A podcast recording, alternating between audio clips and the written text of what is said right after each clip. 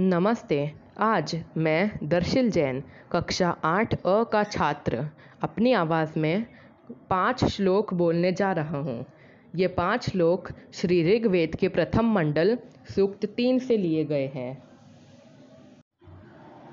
पहला श्लोक अश्विना यज्वरीरिषो द्रवतपाणि शुभसपति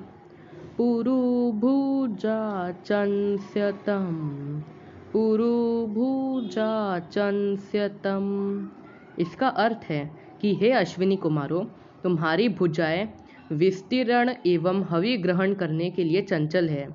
तुम शुभ कर्म के पालक हो। तुम दोनों यज्ञ का अन्न ग्रहण करो। दूसरा श्लोक। अश्विना पुरुदन पुरुदंससा। नराशवीरया धिया थीषणाया वनन्तगिरः थीषणाया वनन्तगिरः इसका अर्थ है कि हे अश्विनी कुमारों, तुम अनेक कर्म वाले नेता एवं बुद्धिमान हो। तुम दोनों आदरपूर्ण बुद्धि से हमारी स्तुति सुनो। तीसरा श्लोक दस्रायुवाकवः सुता, नास्यता वृत्रक बहिर्षः आयान्तरुद्रवर्तनिः आयान्तरुद्रवर्तनिः।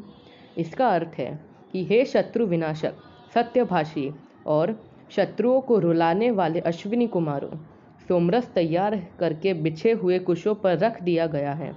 तुम इस यज्ञ में आओ। चौथा श्लोक।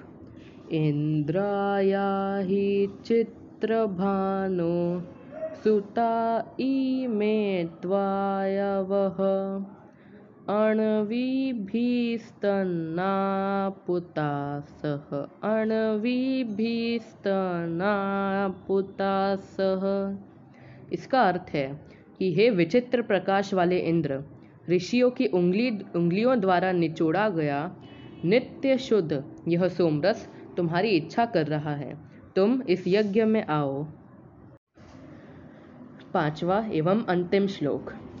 ओमाश्चरश्रणीधृतो विश्वे देवास आगतः। दाश्वांसो दाशुषसुतं दाश्वांशो दाशुषसुतम इसका अर्थ है कि हे विश्व देवगण, तुम मनुष्य के रक्षक एवं पालन करने वाले हो। हव्यदाता यजमानों ने सोमरस तैयार कर लिया है। तुम इसे ग्रहण करने के लिए आओ। तुम लोगों के, को यज्ञ का फल देने वाले हो। धन्यवाद।